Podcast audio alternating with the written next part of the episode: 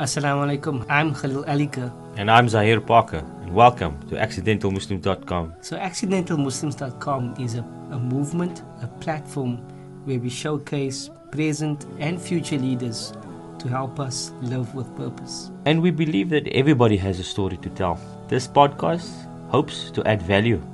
So welcome and enjoy. Assalamu alaikum. Today we're doing a collaboration between accidental muslims dot com and Proudly Muslims of South Africa. Uh, today we have Nina here from Proudly Muslims of South Africa, and I'm here, I'm Fahmida, on behalf of accidental muslims dot com. Um, I'd like to welcome Mister Azhar Vadi from Salaam Media.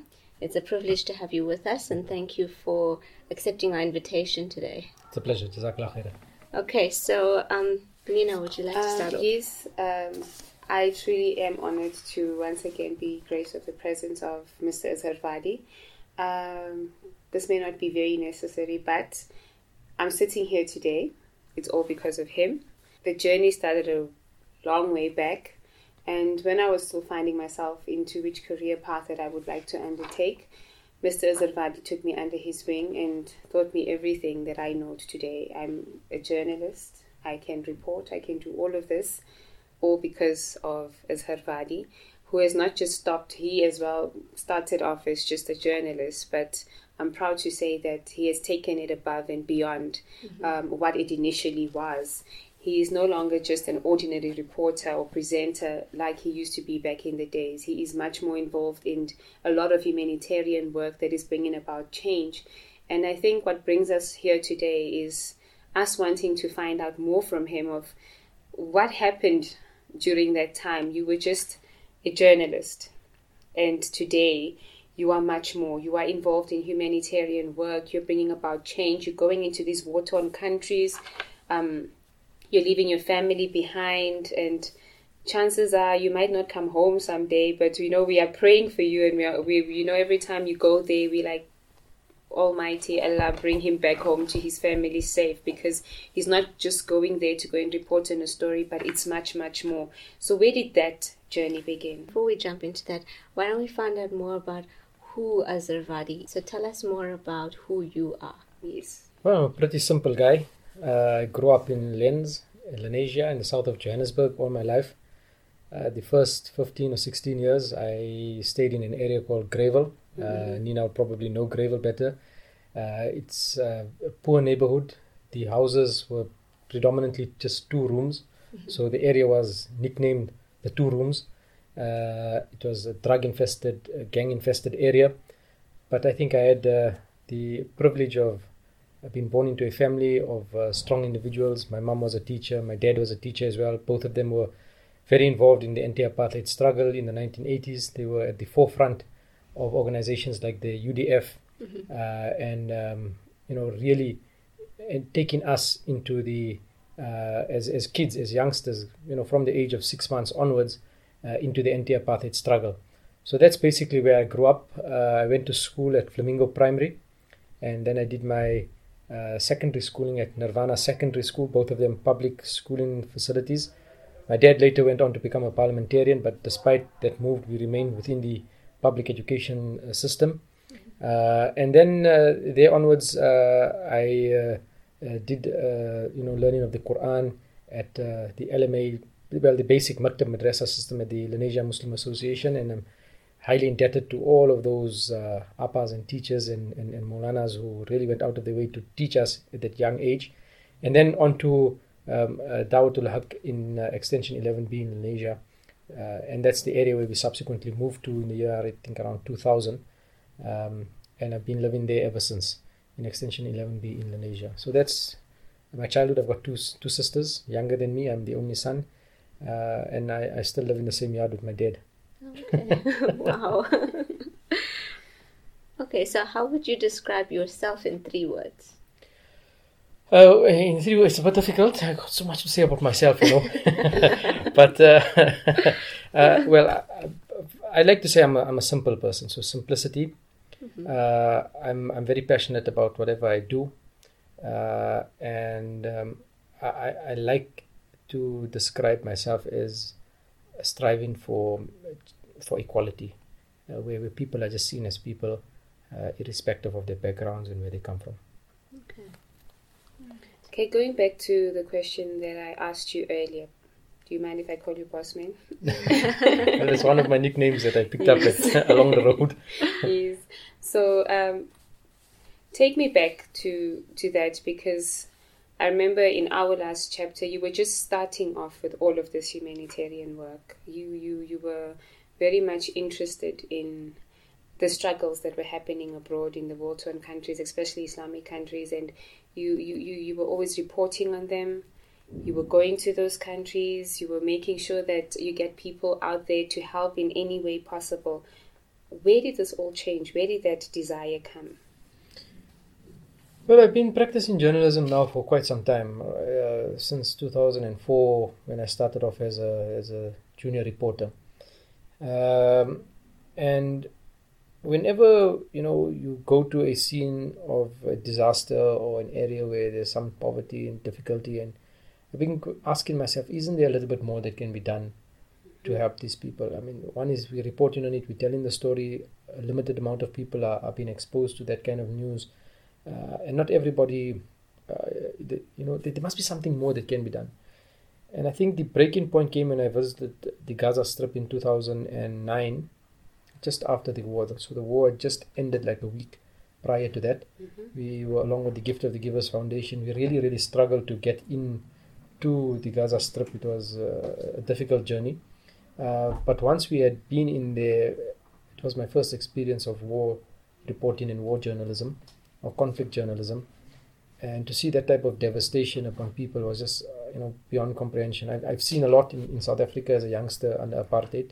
I just managed to catch the tail end of it, and we were, like I said, you know, very involved in uh, the anti-apartheid struggle, but nothing like what real war is. And I don't think many people in South Africa have experienced or you know understand what what, what war is.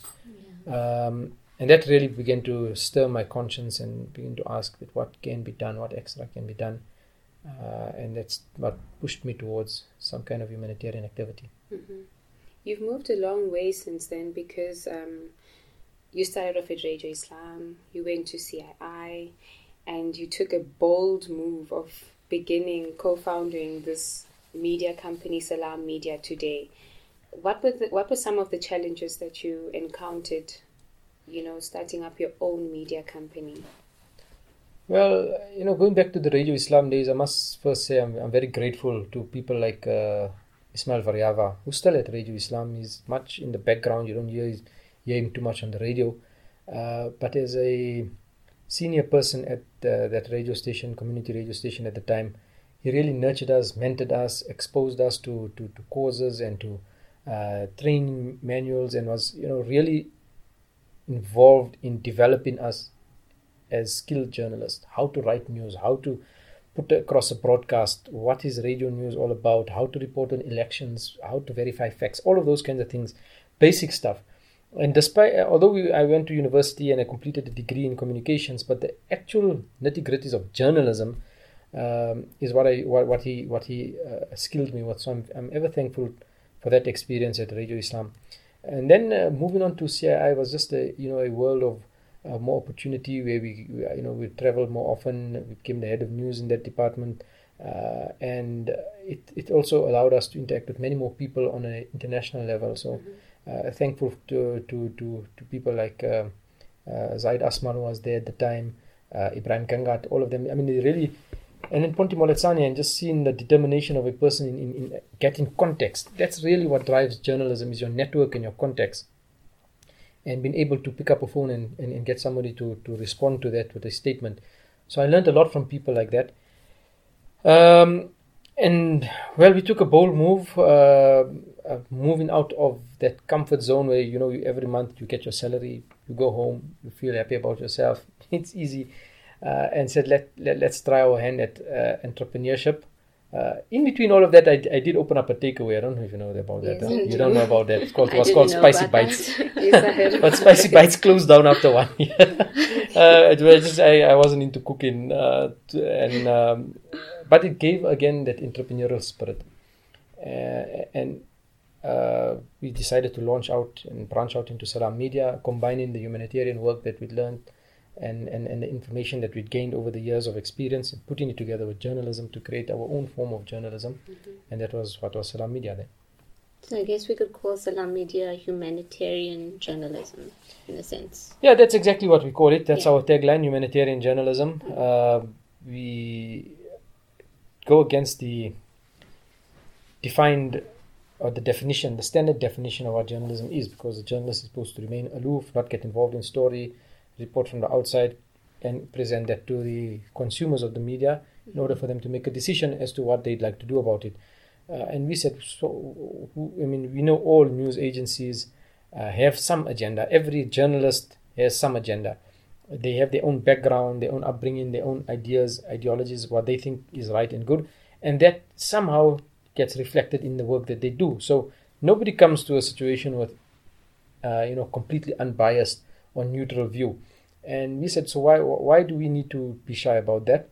Uh, we can define what journalism is. We don't need to go by the definition that's in some, you know, come up with some British university or some European university or any university for that matter. We can call it what we want and make it whatever we want it to be. Uh, and I think that's also part of decolonization of the education system. We don't need to go to an, along these traditional lines. And uh, if we want to get involved in a story, so be it. We will get involved and we will take a stance and we will uh, promote a particular agenda, and if people don't like it, well, don't consume that type of media, go somewhere else. Mm-hmm. Uh, but we're going to, and, and our agenda is a simple one. It's about justice, equality, uh, freedom, dignity, democracy, uh, the ideas of, uh, you know, uh, people living with, with just human dignity. Mm-hmm. And, and, and if we promote that uh, on, and based on principle, we'll always be on the right side of justice, mm-hmm. irrespective of who's involved in the conflict or what the situation is. Uh, we want to be on the right side of Of, of history, uh, and, and, and that's where we find ourselves. Okay. Um, you're also, your name is also synonymous with hashtag um, Ride for S A Education and hashtag Walk for Rohingya and all of that. Um, tell us more about those projects. Well, the idea is to get physically involved in the projects, right? So we want uh, our team, our journalists, our um, uh, managers, everybody to become part of the story that they report, you know, not just to report on it. So we create events and we create um, uh, opportunities for them to be involved. If they, if we don't are not doing it, then we encourage people to get involved with other organizations who perhaps are doing a bigger, better job than us. Or we may not be doing anything at all, but at least here's somebody that's doing something, go and lend a hand. Um, We also feel that uh, we need to create awareness about issues in South Africa, about issues internationally. There's always this debate in the humanitarian sphere about, you know, should we be doing more international work? Should we be doing more local work? There's poverty on our doorstep. There's people that have been killed thousands of kilometers away. Mm-hmm. Who do we respond to? How do we respond? And for us, it's a simple thing. Uh, human beings are human beings wherever they may be. Mm-hmm. And we respond to everybody. Uh, and we try and not leave anybody out. So we'll do projects both locally, Uh, on the African continent and further afield, wherever it may be, and uh, we respond wherever we can. Sometimes we find that people would more, uh, it's easier for them to donate to international causes. Mm-hmm. We find that there's a lot of hype around it, there's much more media attention around these causes, and perhaps people just want to know about the problems of others. They don't want to know about their own problems right next door, you know. Mm-hmm. Uh, but we find that, uh, we found that we, we need to do go against that grain. So massive project like Riding for S A Education uh, took us on a three thousand kilometer cycle tour from the top of the country right down to Cape Town. Uh, we cycled well two thousand of the three thousand. We went on a Lions Aid, we cycled all the way, but we got sick and there was a lot of Quite weather, tired, weather, weather conditions. Sure. Yeah, it was tiring. Mm-hmm. But it was a massive, massive campaign and it's been ongoing. So the projects, the, the funds that have come in for that have, have been ongoing. Like just last week, we opened up a computer center with the Jamiatul Ulama. Mm-hmm. uh, Yesterday in, in this, and this morning, we we dropped off at the office a thousand books that are going to go to a school. There's been uh, sanitary pad campaigns, there's been stationery campaigns, school shoe campaigns, uh, uniform campaigns. All of this has formed part of giving back to South African education. And we really find that South African education is is is a, is a point of of uh, you know development and of uh, that we need to pay attention to, because it will allow us to. It's a sustainable development. It's not handing out. Uh, some, you know, although there is a need for, for food parcel, for example, mm-hmm. but if you put something into people's education, that kid is going to use that till, you know, probably till they die, or even impart that knowledge to others, and more people will benefit. Um, and we also find that a lot of attention is given to, to tertiary education. So there are organizations that are rightly involved in bursaries and in trying to support kids once they get to university level. But what about the masses? I mean, the real mass, masses in education are at the primary level. That's where your grade one, grade two, grade three, that's where most of your learners are. Right. And if you see some of their conditions, it's really, really difficult. And that's where Riding for Education came out. Uh, and we want to continue that in, in years to come, so that it's an annual kind of event. Um, Walking for Somalia, Walk for Rohingya, I mean, those again uh, were just novel ideas, mm-hmm. because once we launched a, a campaign for Somalia, people were like, okay, you wrote for South Africa, so now what are you going to do next? Like, you right. know, we almost became our own worst enemy, because people are just now expecting that you must have some major physical activity aligned to the to the, to a campaign. Uh, but uh, it was a, an, another great experience. Um, we came here to this this uh, place, Kurtuba, also, yeah. and. Um, I think it's just putting ourselves and creating that opportunity, and the, the support and the willingness of other people to participate and to get involved. Uh, it's, it's it's fantastic. Mm-hmm. It's like the community is just waiting for something to, to do. Mm-hmm. And we create that space and environment for them to do it, especially for our young people, because, I mean, we want to instill these qualities in them and expose them to others who may have had some experience doing it before, so that they can it can rub off on them. Uh, we've got to create those environments, and, and that's where all of us came in. So we look forward to many more campaigns in the in the future. Clearly, you've been involved in quite a bit, and the future still holds more stuff that you want to do. Sure. So uh, what has been the most moving of all? What was the one one thing that you can say throughout all of this humanitarian work that you've done that really moved you, that really had an emotional impact on you? Well, I think there's two incidences that touched me very deeply. Um, the one comes from uh, twenty twelve, when I visited Syria for the first time in the war. Uh, I was the first South African journalist to, to enter into Syria. Uh, and there was a kid on the border there who was selling biscuits. And he kept on coming and he was saying, "Wahdi, Wahdi, Wahdi, Wahdi." I mean, one, one, one dollar, one dollar for a pack of biscuits, you know. And it was this stale Arab kind of biscuits. They don't taste very nice also, even when they're not stale. But anyway, he, keep, he kept on coming, and I was staying in a uh, in a room they'd given me on the border post uh, on the Syrian side, and from there I would make my daily journeys to go and get stories out deeper into the country. Uh, and he, he kept on coming every day. When I'm outside, when I you know go to toilet, he'd catch me. When I come in the room, and then eventually one day I just shouted at him, you know. Like, I bought enough biscuits every day. I'm every three, four times a day, sometimes buying biscuits and biscuits and biscuits were accumulating. I can't eat it, and I just got tired of it. And I chased him out of there. Like, "You're finished. Like, khalas, get out. I'm, I'm, I'm tired of buying biscuits." And he stood there for like four or five seconds, and he just looked at me, you know. And his eyes will never. I'll never forget it. It was just a sign of defeat. Like, this guy is now. That's it. I'm not going to come, come right with another one dollar here. Mm-hmm. And it was that those eyes will will remain with me forever. I dreamt about it many times. It, it really, really bugged me. Uh, and it provided that type of energy that was required in me, I think, for the campaigns that ran thereafter for, for Syria relief. And then we had, uh, in this Rohingya campaign, again, kids.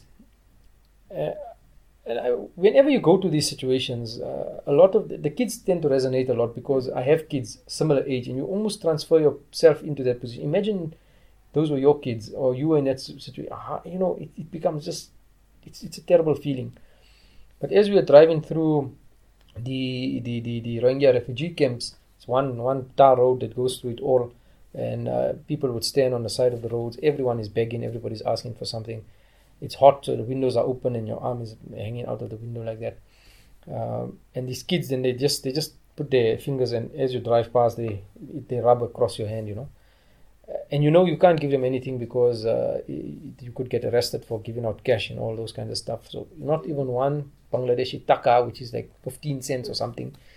Uh, you can't even give that out. And you just, just they look in their faces as you drive away. And you know you've got some money on you. You have some, some travel money. Uh, but you can't give that one one taka even. Uh, and it's a heartbreaking, heartbreaking situation to, to drive through that every day, every day. Uh, I think those two incidences, and then I bring it right home. There's so much of this kind of poverty on our own streets uh, in South Africa, where you see young kids begging, and then the exploitation that comes with it after that, the sexual exploitation, the, you know, mm-hmm. uh, the kidnapping, the human trafficking, all of that is, we know behind the scenes. This kid is here on, on the road. I'm driving past. The next guy who's coming past could be in the disguise of a humanitarian aid worker or something.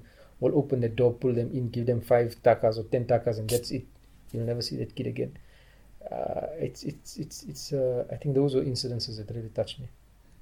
I think these are really tragic and heartbreaking. I mean, it doesn't even come to encompass what's happening in these areas. Do you feel that we are doing enough, or that we could do more, or is it just all a political thing that, you know, nothing can be done I about? think uh, we at Salaam Media are beginning also to, to, to begin to expand our message. So we're not just talking about media, we're not just talking about humanitarianism, but we also want to begin talking about activism.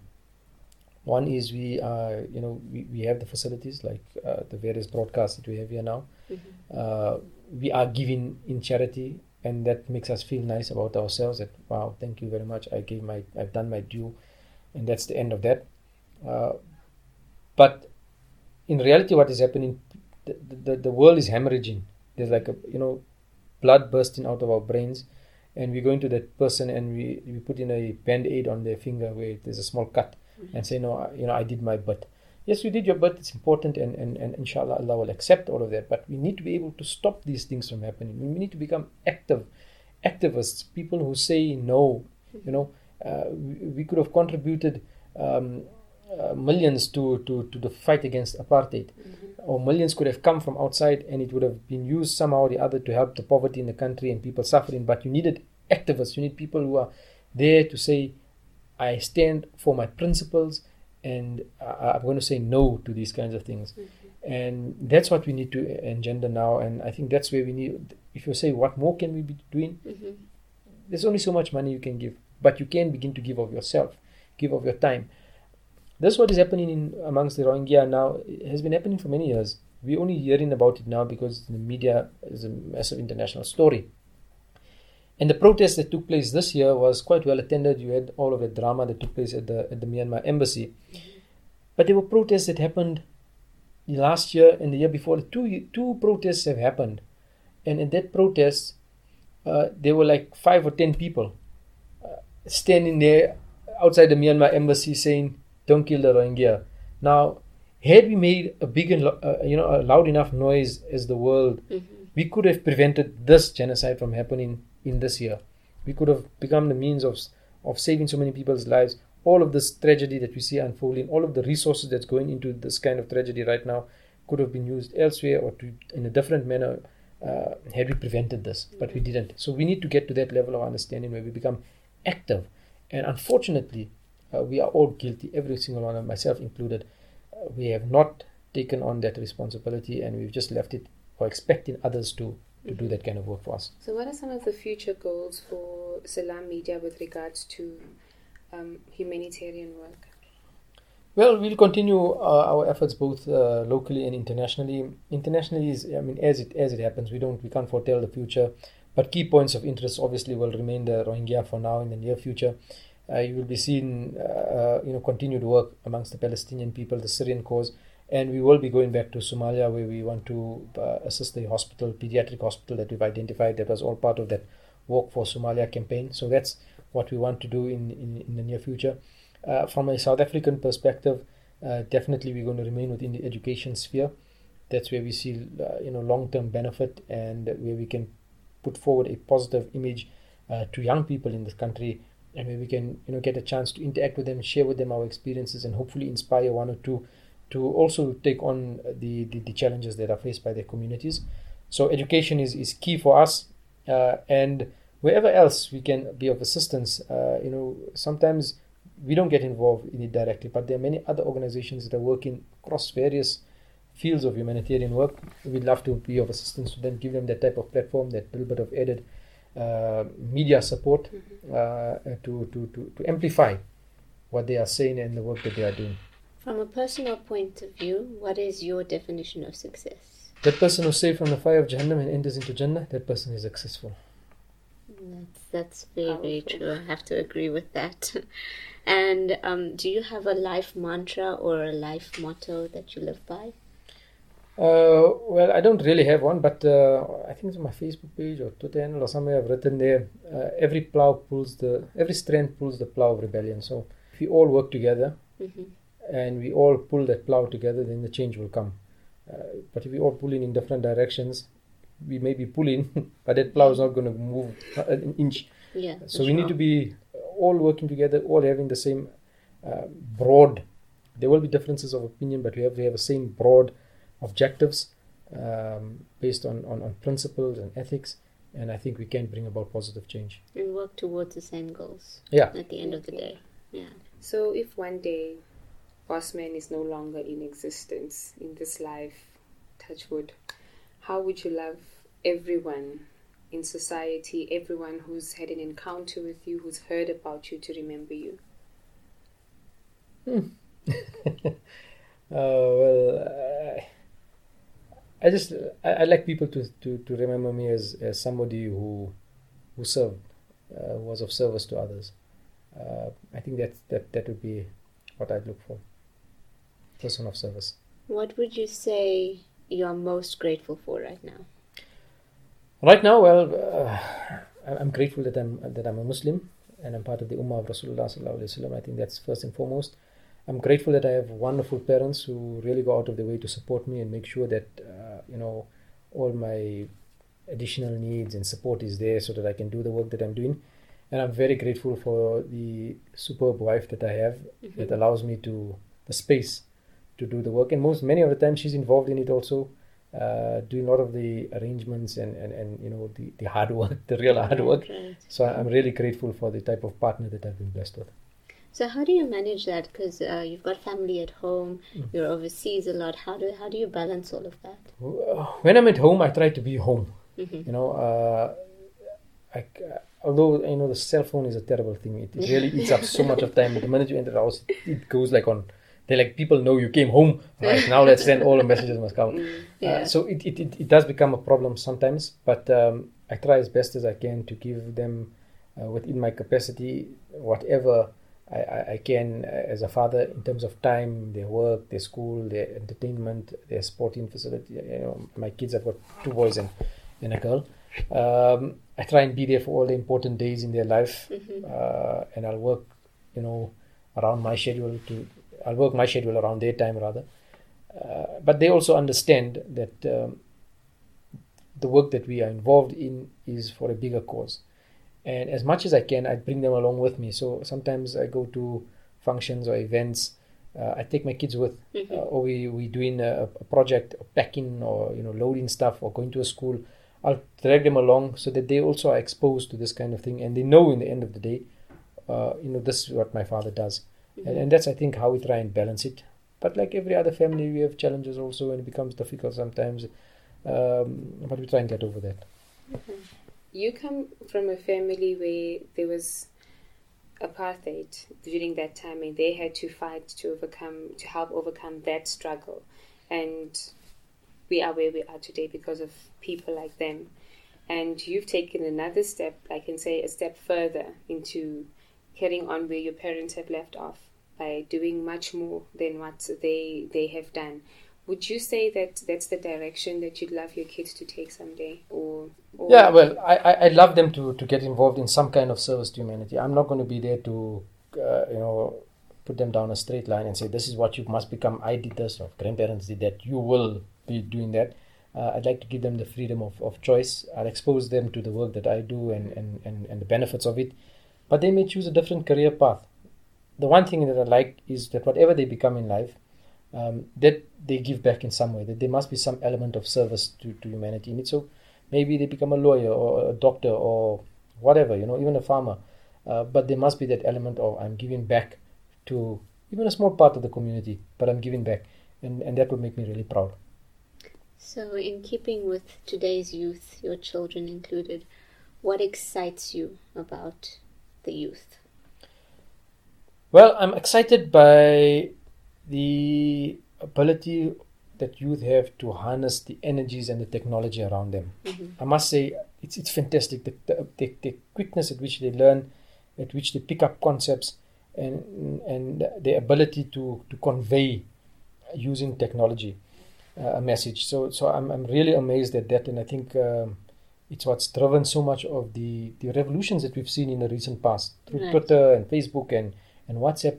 They've toppled governments. Young people have been at the at the core and at the base of it. Mm-hmm. Afterwards, these these revolutions may be hijacked and whatever else. That that another another story. Mm-hmm. But at the bottom end of it, it was driven by young people who just had overwhelming amount of energy and want to see a new type of life, a new society, uh, uh, a different world. Mm-hmm. And I think that that's that's just phenomenal for me.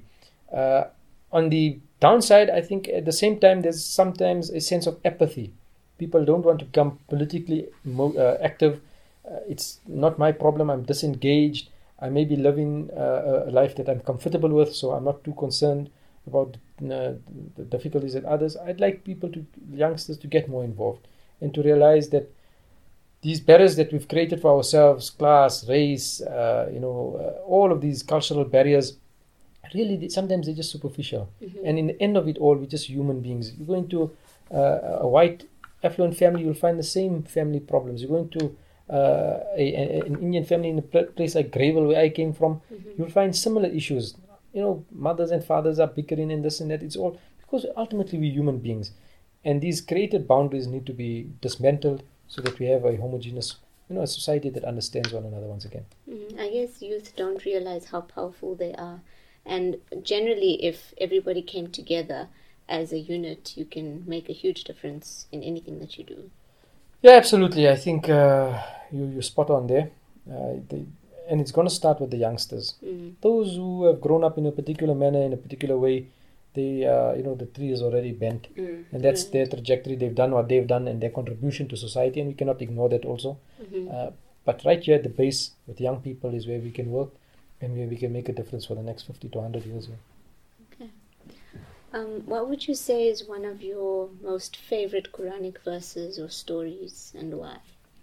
Uh, La taqnatu min rahmatillah. Don't despair in the mercy of Allah. You know, we all, all of us are in some kind of... Uh, we're human beings, we fault, we make mistakes, uh, and it becomes difficult to... Uh, when you think of, of, of, of all the wrong that's happening around you, it becomes so negative, you know. Mm-hmm. And sometimes you're bombarded with this from... from different media and different sources, then you almost feel despondent and you feel like, you know, why, why must I even carry on with, with anything that I'm doing? Might as well just give up. Mm-hmm. Uh, but Allah has given us so much uh, of hope in this small little ayat that Allah, I'll forgive you. I'm the I'm the most merciful. Mm-hmm. We all make mistakes. Come back to me, and, and, and it's simple and easy. And um, and that, that for me is, is, is, is something that I hang on to. Okay. And what advice would you give to others that would like to start working more in humanitarian work? Start. That's the most important thing. Get all of, uh, you know, if you, yeah. you don't want to work with an organization, no problem. Yeah. Start yourself, individually. It, it, you know what's humanitarian work? Mm-hmm. Walking in your schoolyard and picking up a piece of paper. Mm-hmm. That's humanitarian work. Right. That's throwing it in a bin. Uh, as we're driving on, on the road and you see somebody flinging it out of the window, stop your car. Get out, pick that thing up. If you can't, I mean, you're not going to stop that vehicle from doing it, but do that, pick it up and see the difference it will make. That's humanitarian work. And you could then join an organization, join a community, join a, a, a forum, a youth forum, women's forum, uh, a masjid committee, whatever you want to do, mm-hmm. but get involved and start. That's the most important thing. Sometimes we have these wonderful, beautiful ideas and they float around in our minds and we can really share that with other people, mm-hmm. but we're just too afraid to start. So mm-hmm. that's the main thing. Get out there and make that start. I think sometimes the hardest part is just starting. Yes. Once you've started and you get it going, knows. It becomes easy and, after and that. And the support that you get after that, you'll be yeah. amazed uh, when people see the small things that you're doing and they realize it. Uh, you all of a sudden find yourself in the leading position. Now others are waiting for me to tell them what to do. Right. Uh, and, and, and you become a community leader, uh, a leader of, uh, amongst your free, friends and peers. So that's the important thing, is to just start. Okay, so on to the last question. Uh, I believe this is one of Khalil's favorite questions. Today is your You're last making day. Me scared now.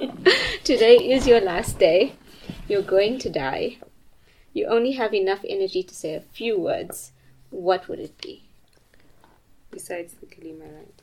Besides oh, well, my, my last words, if I had the opportunity to, to tell it to anybody, uh, I'd uh, seek forgiveness from every person that I may have harmed, that I may have said something to, that I may have offended in any way, uh, and ask them really to forgive me, because I wouldn't be able to repay them after that.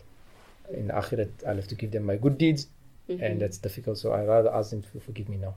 Those would be my last words.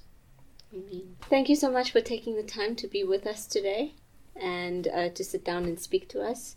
Uh, hopefully, um, whoever's listening to this or whoever's watching this will benefit from this and take your cue and start something and get involved Truly. with more humanitarian and we work. Also hope that um, as you are this young individual with this heart of gold and wanting to make a change, you could perhaps have disciples in different parts of the country, raise those disciples to do the work that you're doing. Like each time you go to these places, teach them so that they can do, carry on doing this good work. Because I guess um, in every place that we go to, that you go, that you've been to, you, you you must have realized that there was a shortage of mentors there as well.